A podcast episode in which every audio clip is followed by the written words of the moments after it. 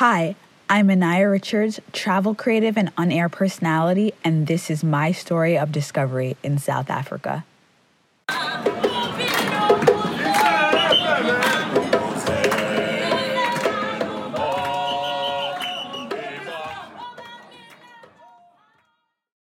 I had been in South Africa for a little over a week now, spending time in Johannesburg and Hoedspruit on safari. Now I was in Cape Town. I'll admit I was a bit biased. This whole country was beautiful, but I really caught the vibe in Johannesburg. Dancing all night in an everyday people party, visiting a recording studio at Onion Union, seeing interracial couples at Neighbourgoods Market in Johannesburg. Johannesburg, despite the warnings, seemed like the future of South Africa. When I announced I was going to South Africa on social media, someone asked me to write about tips on how to stay safe there. A minister had just compared the gang warfare in the country to being in a war zone during an interview I heard on the BBC. That wasn't the Johannesburg I saw. I had an Uber driver get out of a car and survey an area that he was dropping me off to a party to make sure I'd get in safely. I haven't had something like that happen in any of the major cities I've visited. In New York, they're gone before I get through my front door. Cape Town was a much wealthier city, I was told. Movie stars like Will Smith and David Beckham had homes here. It's wealthier and it's whiter, older money. I definitely saw that in a few of the restaurants we went to, and the mixology bar I ventured to on my own. Throughout my life, I've gotten used to being the only black person in many rooms, but this was Africa. Nevertheless, the beauty of this city, with Table Mountain over it, is unparalleled. What I loved about my trip so far was the emphasis on South Africa now, South Africa of the future. As a black American standing in Nelson Mandela's home, seeing the sights of uprising, remnants of apartheid happening in my lifetime was incredibly moving. But that's not the story I came to South Africa looking for. I wanted to see today's South Africa, tomorrow's South Africa. I wanted to cover the art scene as I'd done with Tel Aviv and Medellin in Paper Magazine, the vibes and the new cool businesses as I've done for Vice, and the South Africa before apartheid, the different tribes and the ethnic groups South Africans proudly hail from. While I knew I had to go to Robben Island while on this trip, on the day of, as we took off from the V&A waterfront in Cape Town, the glistening mall it is now, I thought, not another prison, as Table Mountain receded in the distance. Another journalist on my trip skipped it altogether. I didn't have that luxury. Yeah, I could have made up an excuse, but what would the ancestors think? We had an interesting guided tour of Robben Island. Our guide managed to make it light, incorporating the quarry history of the island the wild dichotomy of it being a forced hard labor quarry and a home for leprosy victims that were abandoned, while simultaneously a place of critical debates and lifelong learning. Robben means seal, ooh, ooh, like, like the animal. And Robben Island, believe it or not, is home to a nature reserve and a beautiful array of plants and wildlife. I'm talking seals, of course, springbok, grazing and beautiful wildflowers. It's pretty picturesque. About 200 people live there now, enemies of the past, now neighbors. There's even a golf course here, and it's sometimes used for conferences. As our tour guide, Toya, pointed out, Robben Island has the advantage of being the best conference city in the world, as delegates can't go anywhere. Many tour guides there are ex political prisoners. Since the 1600s, the island has been used as a prison. It's six kilometers off the coast of Cape Town. With the passage of the Pass Laws Act in South Africa in 1952, meaning no black person could be out and about without identification, an average of 1,000 people were arrested per day. The island's prison walls were overcrowded with political prisoners. I took in the gravity of solitary confinement, the deplorable conditions, records of human rights violations, as we were allowed free time to roam the prison and museums. My group mates opted to continue the tour further into more walls of the prison. Personally, I had had enough of the degradation of black bodies for the day and welcomed the time to sit down with Thulani Mabaso. In a dimly lit former administration room of the prison, away from any blinding midday South African sun, I spoke to a former resident of Robben Island for six years, nine years total in South African prison. His charge sabotage and terrorism. Arrested in 1983, sentence 18 years. He set off a mine bomb in the South African Defense Force building in Johannesburg. No one died, but 57 people were wounded. At the prison in Johannesburg, he was tortured, waterboarded, naked electric shocks. Mm. Yes, there were abuses at Robben Island. Mabaso himself was thrown in solitary confinement for four days just for saying hello to a prison guard. So, to greet him while he was busy counting, so it became, he reported that I'm disturbing him. For greeting him? Yeah, I'm disturbing Like a hello or? We are more in Afrikaans. Oh. So that means that we are I was interfering with his duty. Wow. So that's why that's what happened. Wow. And how long were you kept for something so seems to me so small? So small to them. uh, Yeah. Yeah, about four days. Four days, wow. But Robben Island was also almost this sacred university of activism. Each one teach one. Write that down. And uh, we make sure that we must progress. Mm-hmm. People came here, people came here with a low, low level of education. Mm-hmm. People came here, couldn't speak English, couldn't speak any foreign language like English, Afrikaans. But the, when we were here, we, we, when they live here, they were just like sh- sharp. More on that later. But how did Mabaso get here? As an American, as a Westerner, my body almost inadvertently cringes at the word terrorism. a terrorist attack. This was an act of terror. This was an act of terror. As a child, Mabaso's family was forcibly removed from their land. These people, they forcefully removed us in our land. Mm-hmm. My family were forcefully removed out of the out of the rich land. Mm-hmm. Then they, today there's a mine there. They build a mine there. They, mm-hmm. you know what I mean? So that it it it, it, it play a part to say no, something is wrong, and uh, nobody's going to do it. We must do it ourselves. Because you grew up in apartheid, did you know when you were a kid that something was wrong with this system? Yeah. When, I, when I was school, when I was attending schools, I knew the system was wrong because we never had proper education.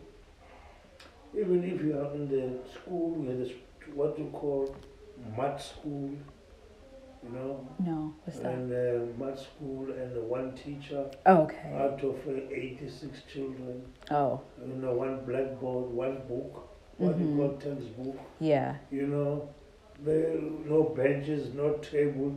We sit on the rocks. When it's raining and windy, the school, No the, school. it blows. You know, and then at the same time, while we are attending, the police will come with dogs, tear gas.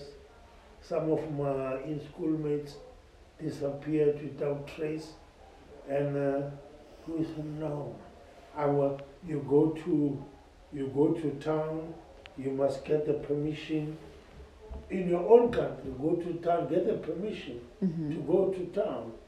You, you, you, you go there, you find out there are two doors. This door is for whites, this door is for blacks. You know, you can see mm-hmm. for yourself the things were, and everything was, curriculum was terrible. Mm-hmm. Study, and uh, when you go to, when you go to the suburb, white area, eh, you can see that schools are so neat. You know, the wind, they can fresh. Mm-hmm. But you come to our township, you see we were completely neglected. Yeah, We were treated just like aliens. yeah. We must do it ourselves, Mabaso told me. At 15, he joined the Umkhonto we Sizwe, the armed resistance of the African National Congress. And at the same time, he got a position at the pro apartheid South African Defense Force building. This leads us to the bombing. I had the hope when I started to take arms that we were going to liberate South Africa. Mm-hmm. And then when I got arrested, I said there's two things. Is to kill me or to put me in jail. Mm-hmm. Then they put me in jail. Three years into his 18 year sentence, Mabaso was transferred to Robben Island, this notorious prison that has turned out three South African presidents, not just Nelson Mandela, but Kgalema Motlanthe and Jacob Zuma. If you go to South Africa's parliament today, roughly 15% are former inmates of Robben Island.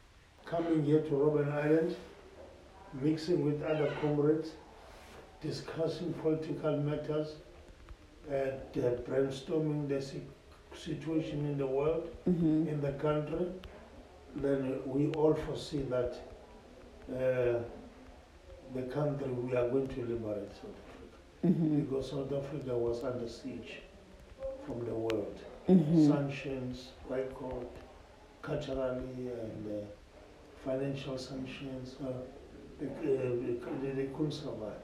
Mm-hmm. So that's what made uh, us to say we are moving forward. And when the Berlin Wall collapsed, we knew about it, and then we said, if the Berlin Wall goes down, the apartheid is following. And then we were right.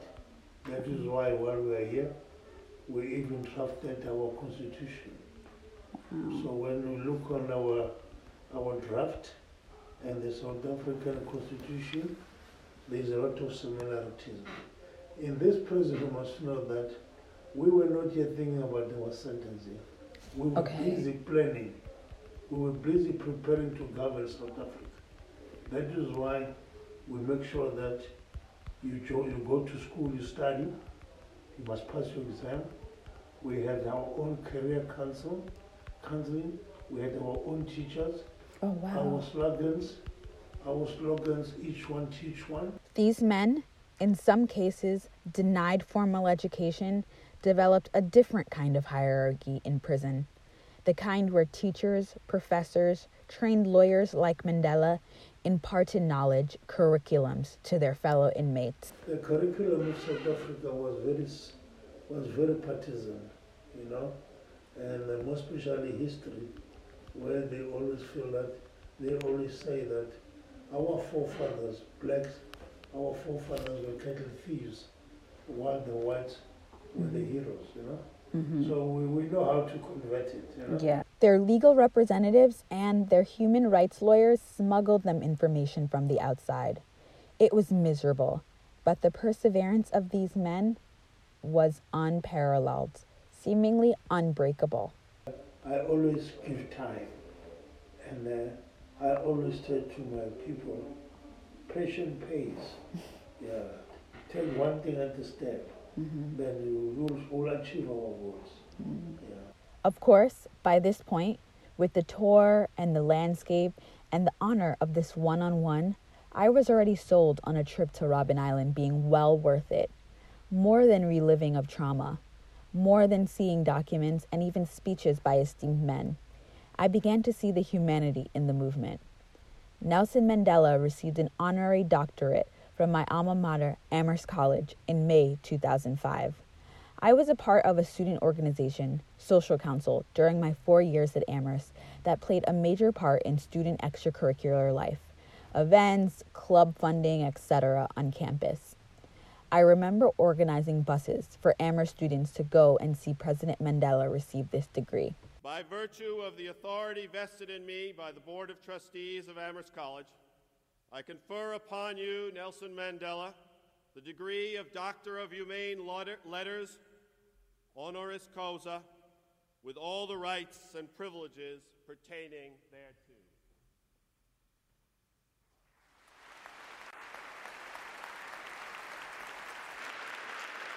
Imprisoned for 27 years, now in St. Bartholomew Church in Manhattan. Nelson Mandela cut a figure that seemed larger than life. To me, he was the South African freedom movement. He was the breaking of apartheid. And as it was happening while I was in grade school, these horrors weren't in history books. They were happening concurrently. So the facts about what was going on were murky at best. You hear about Mandela, you hear about Gandhi. Yes, they were extraordinary men. But I'm sure they'd be among the first to highlight the strength of the movement behind them or alongside of them. I think people need to understand that uh, there was not Mandela on the island because people have this misconception that Mandela, Mandela, Mandela. Mm-hmm. No, like there were a lot of Mandelas here. You know, Mandela, yes, he was here, but he never do things alone. Mm-hmm. He do things collectively. Mm-hmm. So that is one of the things that people who come and say, oh, I want to see Mandela's cell. But, he, but I'm here. Why mm-hmm. don't want to see myself? Mm-hmm. Yeah?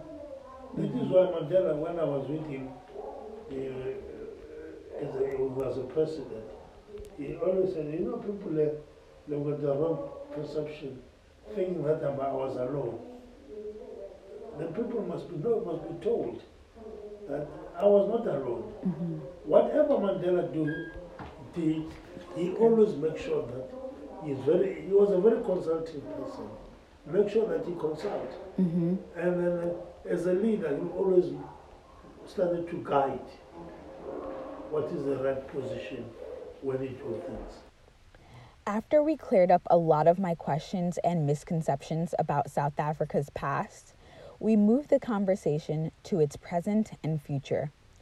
Recently, I thought back to this conversation watching Miss South Africa, Zozibini Tunzi, being crowned Miss Universe. I grew up in a world where a woman who looks like me, with my kind of skin and my kind of hair, was never considered to be beautiful. And I think that it is time that that stops today. I want children to look at me and see my face and I want them to see their faces reflected in mine. Thank you. The new Miss Universe is South Africa. I wonder if Mabaso could have thought that a young woman who could be his kin would be on the world stage representing South Africa in a beauty pageant. This is the generation of the born frees. Apartheid ended when Tunzi was one year old in 1994. He'd be proud of her, I imagine, and her strong platform for education. Mabaso's hope for the born frees? The born free generation hope that one day they'll go to school and study, mm-hmm. because without education, you can't go anywhere. Of course, Thulani Mabaso keeps up with the worldly current events. He travels the world lecturing about his experiences. Coming to South Africa, being confronted with the recent history of apartheid, I could not help but being afraid for the state of the world and my home country, the United States. South Africa figuring out land reappropriation while black Americans are fighting for a serious conversation to be had about reparations. When we talk about the, the, uh, the redistribution of wealth, is still very far. Mm-hmm. Because you must remember for 365 years, we have been past three stages colonization, slavery, colonization, apartheid. And to break down those dangles, it will take another decades. Mm-hmm. So we must know that uh, it's still a very far, but I'm very optimistic because we are moving forward. Optimism. Throughout our conversation, he's one of the realest people I've ever met in my life. Mabaso has seen some of the worst of humanity, yet he still believes in the greater good of the world. He believes in the strength of a just government when he saw a malicious one destroy his people. He believes in the strength of his Constitution, a belief that many of us Americans need right now. You know, one thing that we managed to pin it down is to give a very constructive constitution. The constitution is the key. It broke everything. So whoever tried to disrupt it or to cause any mercenary war, that person will know that he's going to face the mighty of law mm-hmm. because the world will be against it. Mm-hmm. So that is why I'm not sure that maybe we'll go back to, back to square one. Mm-hmm. But whatever happens, we are, nothing is, is, is, is, is stagnant. So there are those who feel lost because of this democracy. And uh, mostly those people, the whites, they've got right wingers, they call far right wingers. Okay. They still have. Same in the still- US. Yeah, those, but they are minority. But the Yeah. majority of the country, mm-hmm. people want Ku, Ku Klans, what? Yeah, Ku, Ku Klux Klan is what we Yeah, have. So, do you have a fear in the sense that today, when we were touring around, we saw the Jewish quarter, and a lot of Jews came here avoiding the Holocaust, and then they were a part of the apartheid system when their parents had left because of something similar. So, do you ever fear that Inhumans were kind of destined to repeat that stuff, even though, you know, for seeing things like that happen? Yeah, but see, the Jews were part of it. Uh, but uh, we are majority. Mm-hmm. And uh, the world is majority. Yeah. And uh, that is why, even if they tried, but they always say, no, people is going to judge them. Mm-hmm. You know? Yeah, and uh, no, I don't have, I don't have fear, me. I fear no one. And the sanctions that the world was inflicting on South Africa gave you hope because it was. Yeah, sanctions work very well. Yeah, it gave, yeah, sanctions it gave us hope. The South African government, the freedom fighters on Robben Island, they weren't operating in a vacuum. They had hope that the world saw the South African regime's atrocities. We discussed Kim Jong un, Donald Trump, the hope that is America, immigration, particularly poignant as new reports show South Africa's bout with xenophobia. Mabaso reflects. Me, I always believe that you must fix yourself internally before you go outside. Another major hot topic in America right now prison reform. I was wondering, is South Africa, um, how is the prison system here now because it was just so messed up before with political prisoners and passbook prisoners? Is it, do you find that there's less, there's more prison reform compared to other countries where it's, yeah, Prison now in South Africa, we can go in Pollsmoor, you can see them there. They've got television, mm. you know, they've got phones in there. Yeah, they, they eat the best, uh, best food. yeah. yeah, that's why yeah, I, sometimes I, even make comments, say, hey, these people that, you see, they just like in a hotel. we were not in a hotel. yeah, they, they now what you call, our prison? prisons call a correctional service. So there's a correctional service. That means they are trying by all means to do the reforming. They are, they are called offenders. They are reforming offenders, you know? So that when they go out, they must be productive outside. yeah, that's So yeah, yeah, there's a lot of uh, change, change. South Africa still has prisons, and criminals go to them. There are prison gangs. They're not peachy keen resorts. But there seems to be a vested interest in preventing human abuses of the past and reforming. It's not a perfect place. There are problems. We discussed the recent commission looking into the extremely wealthy Gupta family accused of pillaging South Africa with bribes and exposing the corruption of the ANC. Mabaso acknowledged that South Africa's new government inherited debt and corruption. Like in any other democracy, it's being rooted out. People should still consider their investments safe in South Africa, he said. While we were on a PR tour of a safe South Africa, I asked him a question from one of you guys, my listeners, my viewers, my followers. What do you think about the way that the news, when you were talking about that it's dangerous in the townships, how do you feel about the way the news portrays South Africa now? Like when I put on my social media that I was coming to South Africa, someone said to me, Can you write a post about how to stay safe in South Africa? And I'm like, How do you stay safe in London? How do you stay safe in New York? Like, um, so How why do you you. say- Yeah, say someone said that to You me. need to discipline yourself. That's the one thing. People need to discipline themselves. Other words of advice that the travel writer in my heart leaped at. I swear I didn't prompt him. Without education, you cannot do anything. They have to. They must study. They must learn. And they must be tourists. They must visit. And mm. then they must do research. Mm-hmm. You know, so that they, and then they must be productive.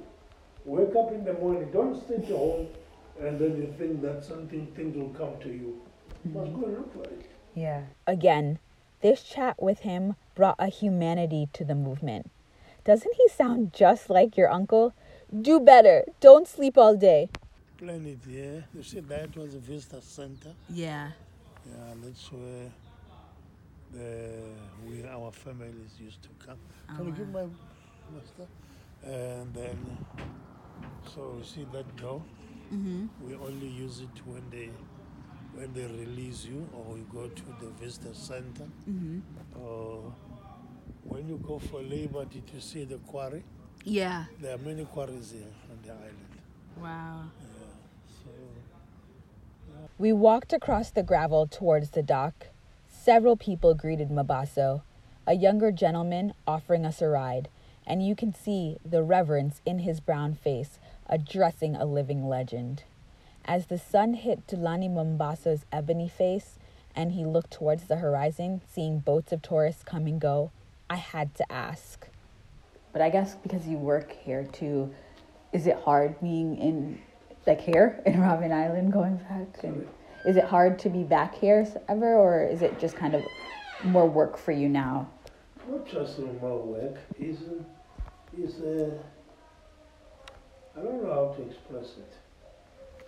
It's something that you feel it. You know, you feel it, and uh, it comes to your veins. You know, some people say that oh because I'm I'm working. or no, it's something that is is is in me that uh, I feel to say people need to know. People need to learn Mm-hmm. because we need to know where we come from Mm-hmm. so that we can know where we're going. It's not just, just work, but you must know that it involves a lot of emotions.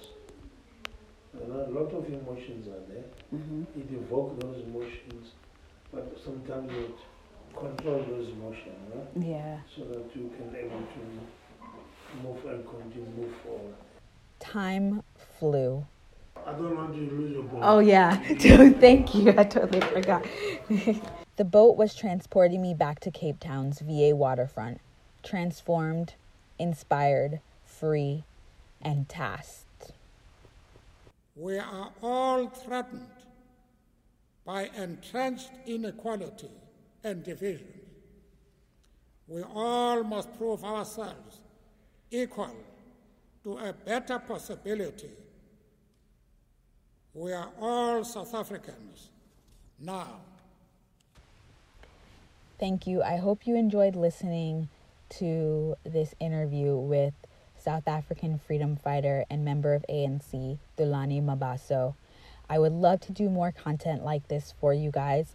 Find me on Instagram at Nneya, N N E Y A, and on my blog, N A Perfect World. That's N A P E R F E C T world.com. Have a great day.